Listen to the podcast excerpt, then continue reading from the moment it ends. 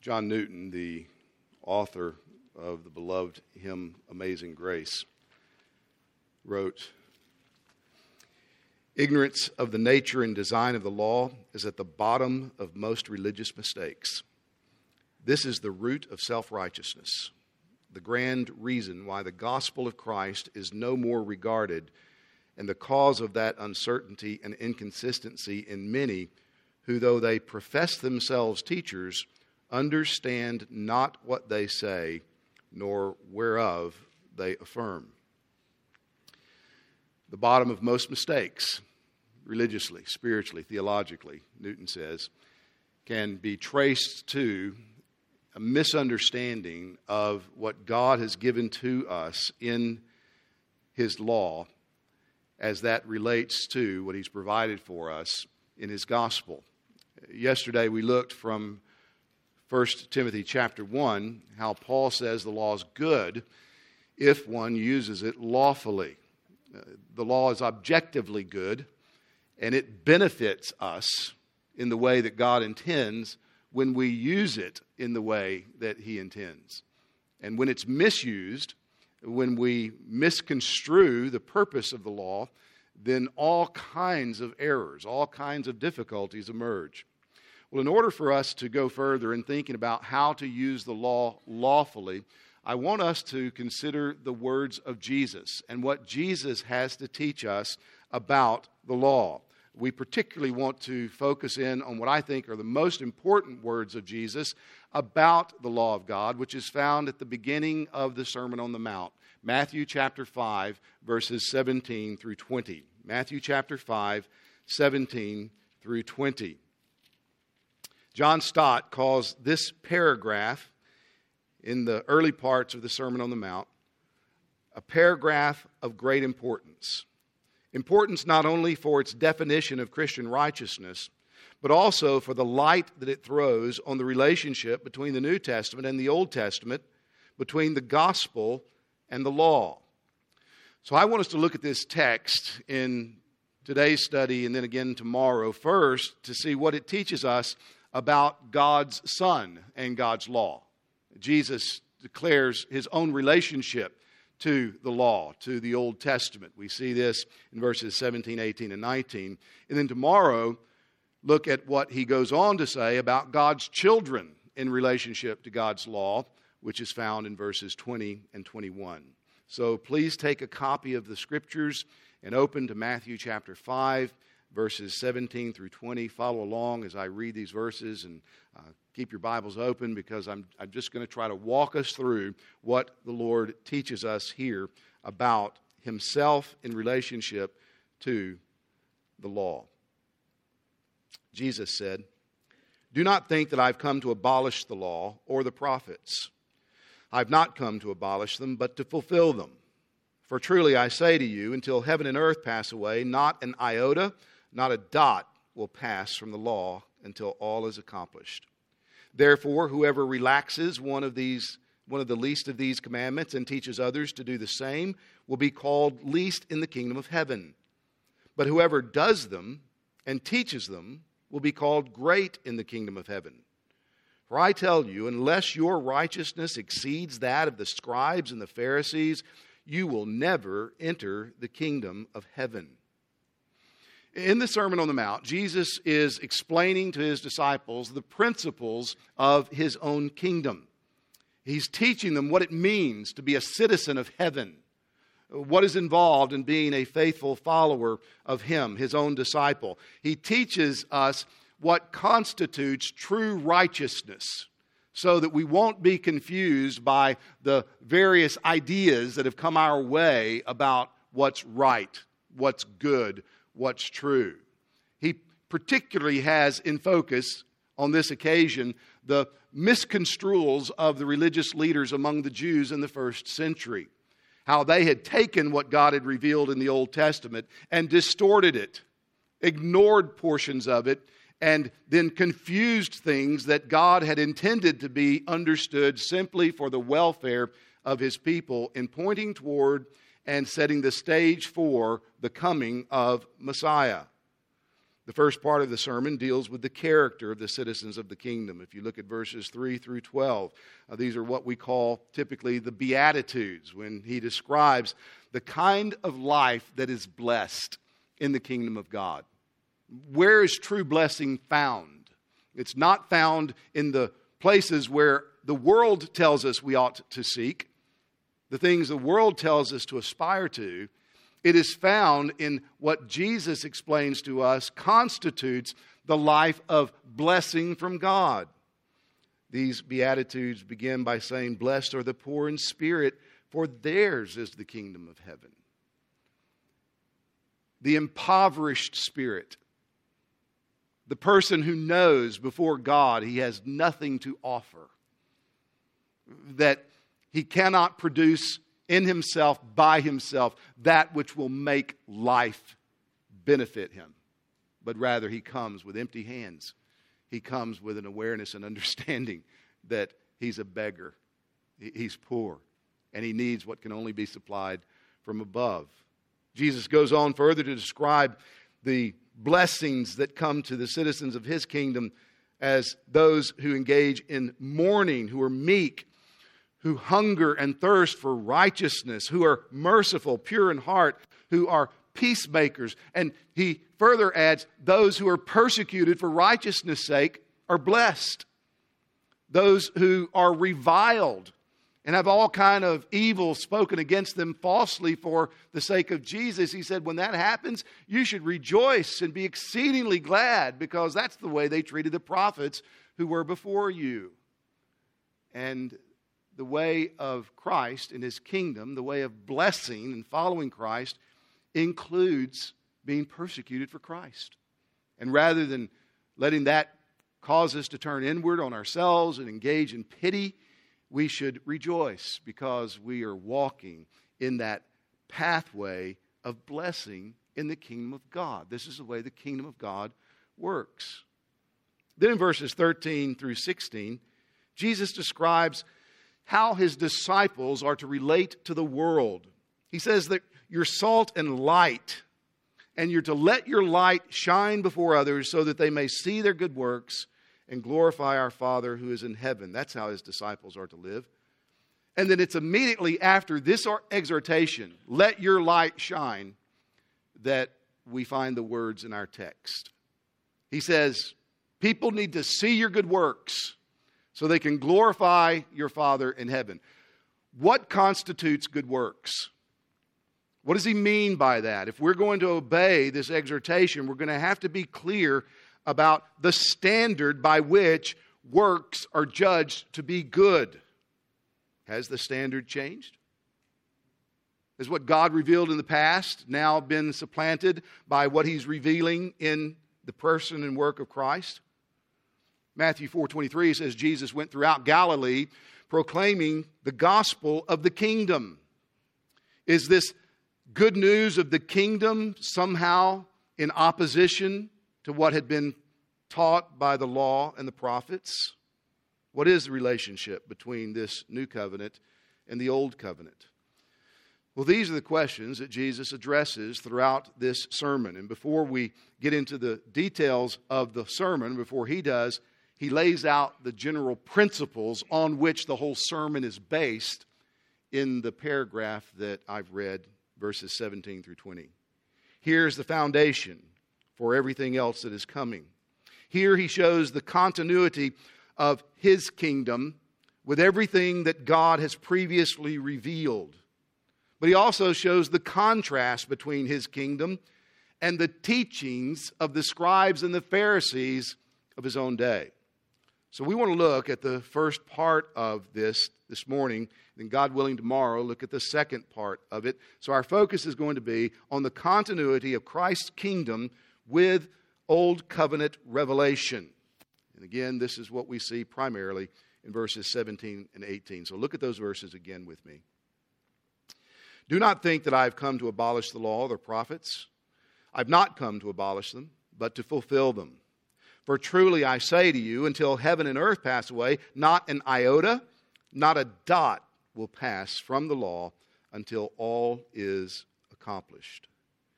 Jesus affirms the abiding authority of God's law.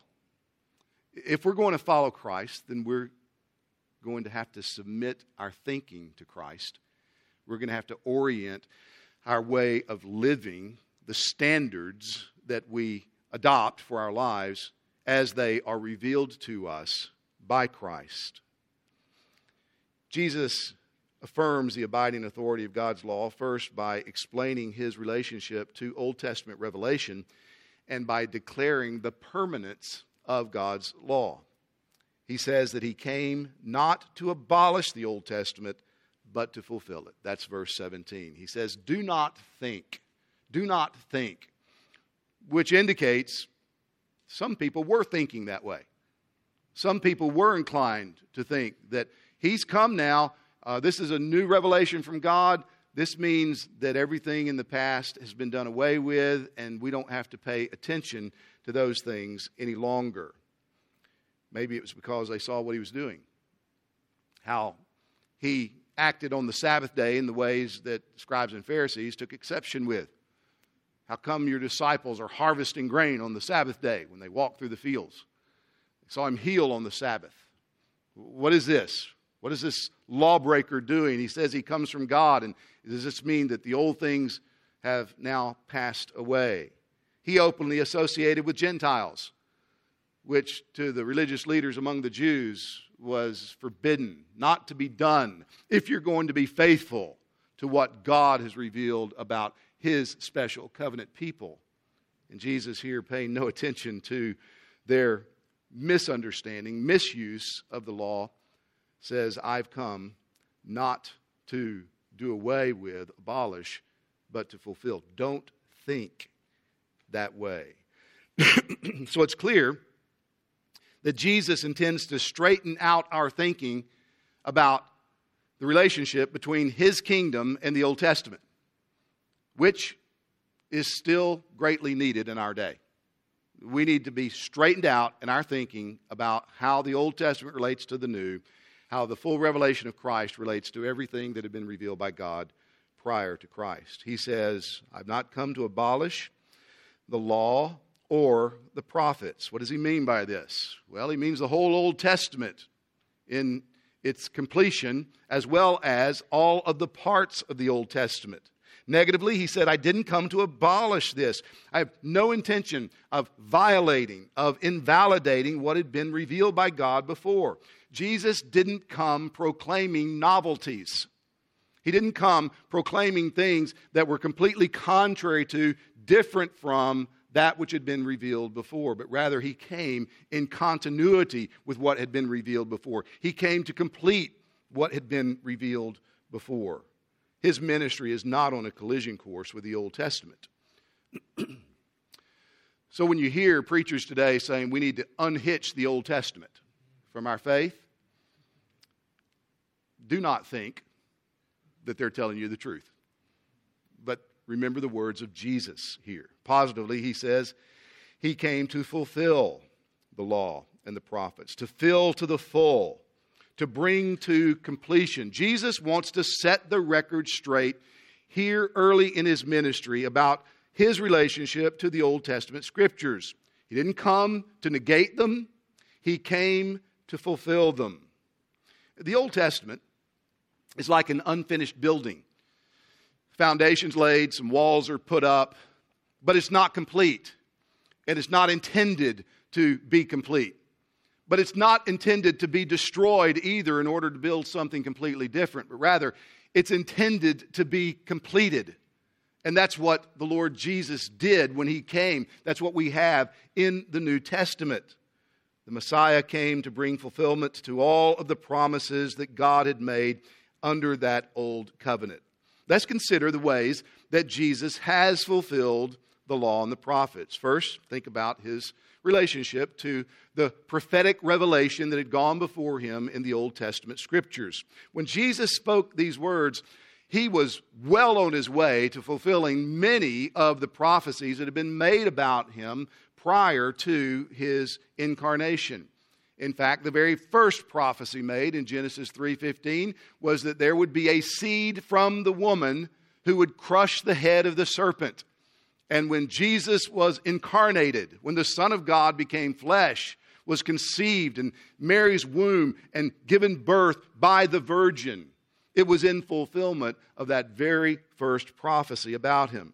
Or just think of a couple of prophecies specifically in Isaiah chapter 9, verses 6 and 7. It says that it will be a virgin birth that will bring forth this son, and Jesus was born of the virgin. Or Isaiah 53, verses 2 and 3 say, he grew up before him like a young plant, like a root out of dry ground. He had no form or majesty that we should look at him, no beauty that we should desire him. He was despised and rejected by men, a man of sorrows and acquainted with grief, and as one from whom men hide their faces. He was despised.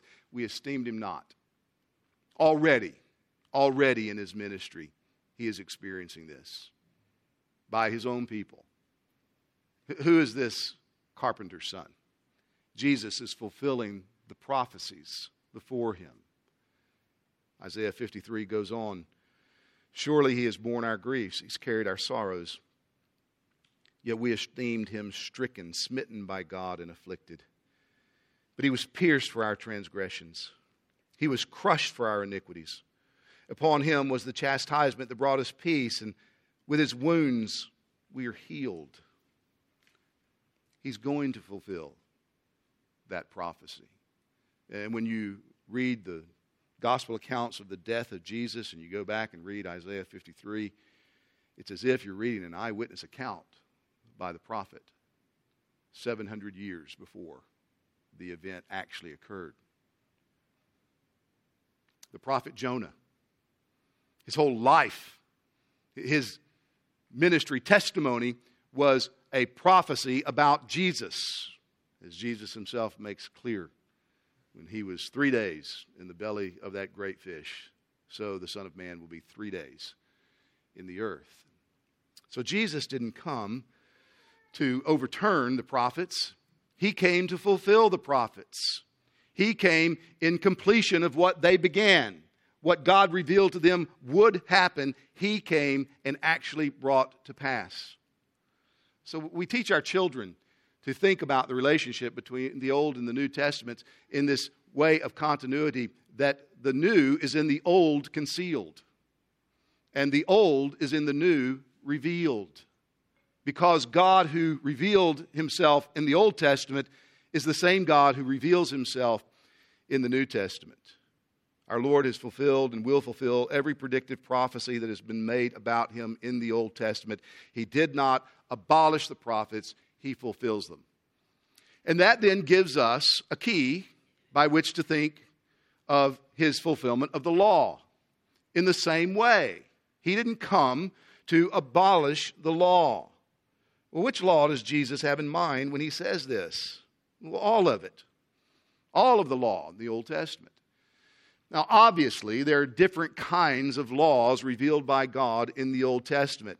And it doesn't matter how you do it, you must distinguish between laws in the Old Testament, or you're going to be hopelessly confused in trying to understand the New Testament. It's just inevitable. Let me just give you one example. If you turn over to Romans chapter 2,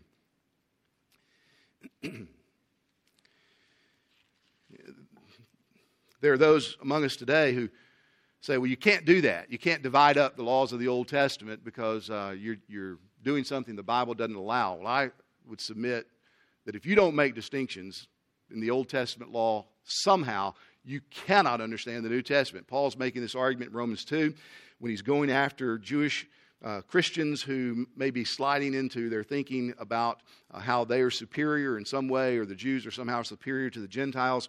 And in verse 25, he's talking about the circumcision uh, the practice of circumcision. He says in verse 25, For circumcision indeed is of value if you obey the law. Well, wait a minute. Isn't, isn't circumcision part of the law? When wasn't circumcision commanded? So you, automatically, in Paul's mind, there's a distinction. You can obey the law of circumcision and yet not obey the law. So in his mind, he's thinking of some kind of distinction. You just keep reading; it's the same point that he makes here. Uh, if you but if you break the law, your circumcision becomes uncircumcision. So if I obey the law of circumcision and break the law that Paul's talking about, then it's just like I never obeyed the law of circumcision. Do you see? If you don't have some kind of distinction, you cannot make any sense of what the Apostle Paul is arguing for in Romans chapter 2.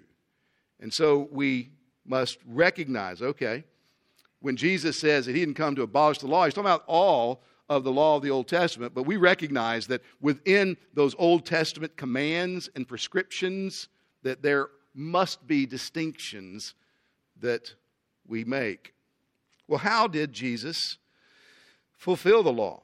I didn't come to destroy it. How did he fulfill it? He did it by his life. He was born under the law. He was born as a Jew, and as a Jew, he kept the requirements that God had laid upon that old covenant people. Isaiah 42 21 says that he came to magnify the law and to make it honorable. Uh, for the Pharisees in Jesus' day, the law was this massive burden and they prided themselves in their ability to bear it. And they taught the law in such a way that it was virtually impossible for anyone else to bear it. So the law was this repressive code that weighed heavily upon people. For Jesus, God's law was the opposite. We read that for him, the law was a delight. Isaiah 40, verse 8, Messiah says, I delight to do your will, O my God. Your law is within my heart. Jesus fulfilled the righteous requirements of God's law by keeping the commandments that he gave perfectly. Jesus loved God with all of his heart, soul, mind, and strength. Jesus loved his neighbor as he loved himself. In fact, the apostle Paul summarizes Jesus' life in Romans 5:18 as one act of righteousness. By one act of righteousness, he's thinking about the whole life, the whole ministry, everything that Jesus did. And by this, he kept the whole law for his people. But God's law not only prescribes perfect righteousness, it also pronounces a curse upon unrighteousness. So its judgments must be satisfied against all the violators of it, all lawbreakers. And although Jesus had no personal violations, nothing that he had done in his own life to pay for, because he substituted himself for his people, he also fulfilled the curse of God's law. He did this by his death. Ezekiel 18:20 says, "The soul who sins shall die." atonement must be made. Violation of God's commandments is a capital crime. And the only suitable punishment to fit such a crime is eternal death. Eternal death. Death under the wrath of God. Which is precisely what Jesus experienced on the cross. Jesus tasted eternal death. How does that work? I, I can't get it around my mind with the limited understanding physics and reality that I have. But when the eternal Son of God experienced the wrath of God, it was a payment of eternal death, which is what all sin requires. And he did this to save his people from their sins. He laid down his life on the cross to fulfill the law's demands that lawbreakers be punished. Brothers and sisters, what this means is that the very subsoil of Mount Calvary is Mount Sinai. And the Lord Jesus willingly went to Calvary to satisfy Sinai. You can't understand the cross unless you recognize that by his death, what Jesus is doing is actually fulfilling the law's demands. He's paying the penalty the law requires of lawbreakers. Listen, penal substitution is not some type of pagan idea that is imported into the cross. Penal substitution is not some type of Latin form that has been superimposed upon what Jesus accomplished by his death. It is the heart of what Jesus came to do. In Matthew 5 17, he says he came to fulfill the law. And if he's going to be a savior of sinners, that fulfillment must include paying the penalty of their sin, which is what he does on the cross. This is why Jesus goes on to say what he does in Matthew 5 21 through 48. He came to fulfill the law, and in order for that to be understood, he has to rescue the law. He has to rescue it from the superficial, multi layered misrepresentations that the scribes and Pharisees had placed upon it. They boxed it up, they made it manageable. They said, Well, of course, thou shalt not commit adultery, which means you don't sleep with your secretary. And I'm not sleeping with my secretary, I've kept the law. And Jesus says, Oh, yeah, you've caged up the law. Let me uncage it for you. Anyone who even looks upon a woman with lust in his heart has violated the seventh commandment. Jesus rescues from misunderstanding, misinterpretation, the law that God had given to rule his people. Because he gave no credence to their many traditions and mishandling of God's law, the religious leaders were suspicious of him. They became antagonistic toward him. They ultimately hated him. And they thought they were justified because they believed he was intent on abolishing the law. Jesus makes it plain. He's not come to abolish the law of the prophets, but to fulfill them. And he's done this perfectly by his life and by his death. So Jesus didn't come to abolish the Old Testament, including the law and the prophets. He came to fulfill it.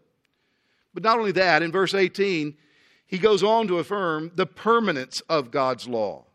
He says the law will not pass away until it is accomplished. For truly I say to you, until heaven and earth pass away, not an iota, not a dot will pass from the law until all is accomplished. Here, Jesus is teaching us the perpetuity of the law of God. That what God has revealed has a purpose and that revelation of his requirement, his commandments, will not stop until the purpose of those commandments is fulfilled. I said earlier, you can't make sense of what the New Testament teaches about Old Testament law unless you make some kind of distinctions in those Old Testament laws. The threefold division of the law into judicial, ceremonial, and moral categories is useful for this very reason. And we shouldn't be surprised that we find this type of distinction being made from people as far back as Aquinas to John Calvin to the Puritans and to our own 1689 Second London Baptist Confession of Faith. All have used this threefold distinction in order to help us understand how the Old Testament commandments were given, to whom they were given, for what purpose they were given, and how they are fulfilled in Jesus. I like the way that John MacArthur explains this point. MacArthur says, We can divide the law of God into three parts the moral law, the judicial law, and the ceremonial law. The moral law was for all men, the judicial law was just for Israel, and the ceremonial law was for Israel's worship of God. So the moral law encompasses all men. It is narrowed down to Israel in the judicial law and to the worship of Israel toward God in the ceremonial law. All divine legislation is binding until its purpose has been fulfilled. Jesus here is very precise. He wants us to be very precise. Not an iota, not a dot, not a jot, not a tittle, not the smallest little stroke of the pen in writing out the alphabet will pass away until the whole law is accomplished, until it's fulfilled its purpose. Well, let's think about this in terms of the various categories of Old Testament commandments. Let's use this threefold approach the ceremonial law given to Israel as a worshiping community. What did that entail? It entails all of the sacrificial system that we read in the Old Testament, all of the temple worship, all of the special days and seasons, all of the priesthood, all of the purification rituals, all of the morning and evening sacrifices, all of the offerings. All of that was a part of God's requirement on how his old covenant people were to worship. And when you read Hebrews chapter 9, you read that all of these requirements, all of these ceremonial laws were imposed until the coming of Jesus, who by his life and death has fulfilled them all. They all pointed to him. They were shadows and types of the reality that was to come. And now that he has come, he has fulfilled them. We no longer are obligated to worship in accordance with them. We don't offer up animal sacrifices. We don't wave incense. We don't burn candles. We don't go through all of those rituals given to the old covenant people. Why? Because they served their purpose. And we have the sacrifice. We have the fulfillment of everything that they were pointing toward. And why in the world would we go back and look at the photograph when the person whose picture it is is right here with us? We have Christ. Think of the judicial law given to Israel as a body politic, an earthly kingdom, including all of those case laws, both civil and criminal. God providing it to them so that they might thrive in the world of nations as caretakers of his covenants and promises. And with the coming of Christ, in the establishment of his everlasting spiritual kingdom, the Old Testament civil theocracy is over. It has served its purpose. We are now, as Peter describes it in 1 Peter chapter 2, verse 9, all God's people are now a chosen race, a royal priesthood, a holy nation, a people of his own possession, that you may proclaim the excellencies of him who called you out of darkness into his marvelous light. So we're the nation. We're the people of God. It's not a geopolitical entity. It's not a nation that has geographical borders, but rather it encompasses all peoples, all nations. And yes, there's righteousness that is found in some of those Old Testament case laws that still apply today that we should look and learn from and see the general equity in them and try to live according to that. But we don't look for a theocratic kingdom in line with what the Old Covenant people of Israel was as we live out our citizenship in the kingdom of Jesus Christ. In that sense, the civil law of the Old Testament has served its purpose. What about the moral law? Well, this was given to Israel as well, but it wasn't given to Israel as a body politic. It wasn't given to Israel as a worshiping community. It was given to Israel as image bearers of God, teaching them to love God supremely and to love people sincerely this moral requirement of God upon his image bearers is summarized in the Ten Commandments, which alone of all the Old Testament laws were written by the finger of God on tablets of stone. This law still obtains today because though God's people are no longer a Jewish worshiping community, they're no longer a Jewish geopolitical nation. God's people are still people made in his image. We still bear the image of our Creator and the responsibility that goes with that to represent Him in the world. So God's standard of righteousness remains in force because its purpose is still being served. In Christ's kingdom, the Ten Commandments remain the rule of life for His people, not as a way to attain salvation I tried to make clear yesterday.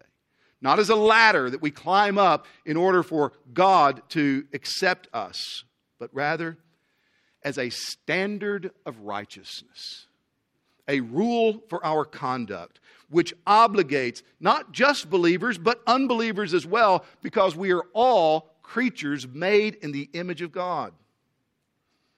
Listen to the way that our Second London Baptist Confession of Faith of 1689 puts it in chapter 19.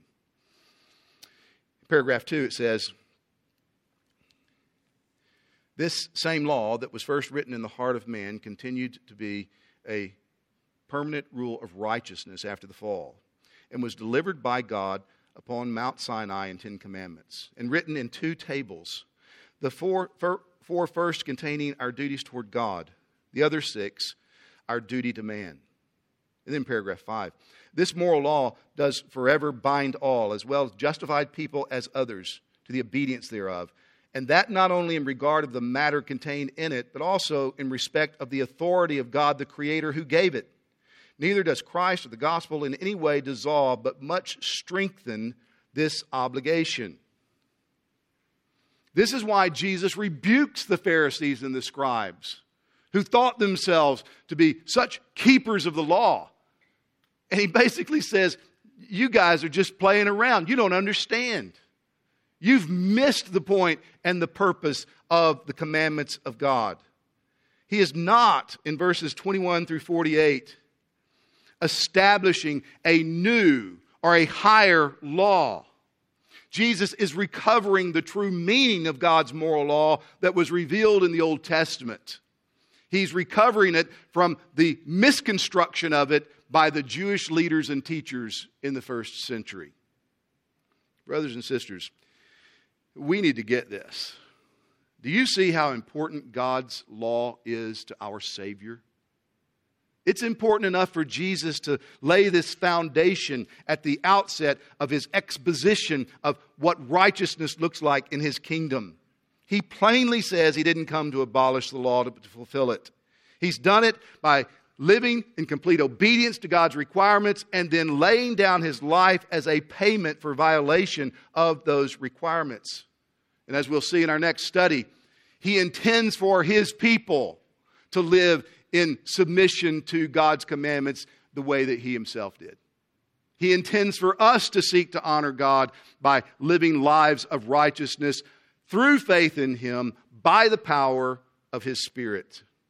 Jesus has recovered for us the true meaning of God's law, and he reveals its strictness and its spirituality to us as the way of God that is not only right, but good, the way of blessing the, the way that reflects the character of the God whose righteousness is revealed in his commandments. So Jesus affirms the abiding authority of God's law. He intends for his kingdom to be a righteous kingdom, his people to be a righteous people. The law shows us our unrighteousness, where we fall short. It shows us our utter inability to keep its righteous requirements in our own strength. And by doing so, it reveals our need of the Savior. As Jeff pointed out last night, it continues to work that way in the life of a Christian. So that you look at your life and you measure it not by other people, you don't measure it by the opinions of others. You measure your life by what God calls you to be. You measure your life by His commandments. You measure your life by the one who kept His commandments perfectly, the law incarnate, Jesus Christ and you realize on your best day you need His grace and mercy as much as you do on your worst day. And because Jesus has done it, you realize that on your worst day, you have His grace and mercy as much as you do on His best day, your best day. This is how God intends for us to live by trusting the gospel and seeking to keep His commandments. It's as we turn away from our sin, we don't play games with it, we don't try to cover them up, we don't pretend that they're less than they are, that the righteousness of God in Christ for us through faith becomes increasingly precious to us.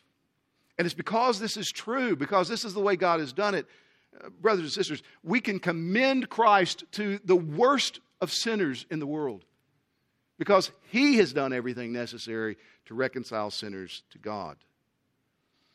I love what Greg Welty says at this point. The same Christ whose life is the ground of our imputed righteousness, that is, what he has done has been credited to us, is the Christ whose life is the pattern for our practical righteousness. So don't be afraid of God's law. Don't get nervous when you see commandments given in Scripture, but rather look at those commandments honestly. Measure your life by those commandments. And where you see that you need to change by the power of God's Spirit and the grace that is in a crucified, risen Savior, commit yourself to change. Determine by His help, I will live in obedience to his commandments. And when you fail, you confess it, you repent, and you get up and you start over again because you have a Savior. And you don't let the law bang you down and beat you down and condemn you. No, because you have a Savior who satisfied it. But you look at that law and you say, This is what's right. This is what's good. This is a way of blessing. Oh God, help me by your Spirit to live in obedience to your commandments. And that's the way of Christian discipleship. I, again, I, you've come to this conference because you have an interest in the Bible and this topic. And so the presumption is, of course, that we're all converted. But Jesus had 12 disciples, one of them was the devil. And so it, it could well be you're here and, and maybe religious, maybe in ministry, and yet you've never come to settle your relationship with God through faith in Jesus Christ. And maybe you've looked at the law and you've seen, yeah, that's right, that's good. And you've been trying to keep it and you know you don't and you fail. And, and you just are hanging on and you're thinking, maybe somehow something will happen down the road or God will understand I tried. Friend, Jesus came to fulfill the law. He's done it all. You can get off of that treadmill of thinking if you just go a little bit faster, you'll get further down the road. It'll never happen. And look to Christ. Trust Christ. He came and shed his blood for lawbreakers like you and me. And there's life in him, there's forgiveness in him. It doesn't matter where you've been, what you've done, doesn't matter how long you've gone down this wrong road. If God, by his Spirit, is causing you to see what he has done for sinners in Christ today, praise God, trust Christ, and be accepted by your Creator. As you do that, You'll have the power of the Spirit given to you. You will be enabled then to get up and look at that law that has condemned you all your life and say, This law is good and right. My Savior kept it for me. And by His grace, I'm going to seek to live in obedience to all the commandments of God that He's given for me. The Lord Jesus didn't come to abolish the law, He came to fulfill it. And He has fulfilled it. And as our law keeping Savior, He calls us as His followers, His disciples, to walk in the way of obedience that He Himself walked. And we do it not in our own strength, not thinking that we've attained it. We do it because our Savior has attained it, and we press on to that mark. And we know the day's coming, the day's coming, when all that we're committed to, complete conformity to Christ, will be realized. None of this will be in vain. It'll all be for the purpose of magnifying the glory and the grace of our great, holy, righteous, loving God. Let's pray together.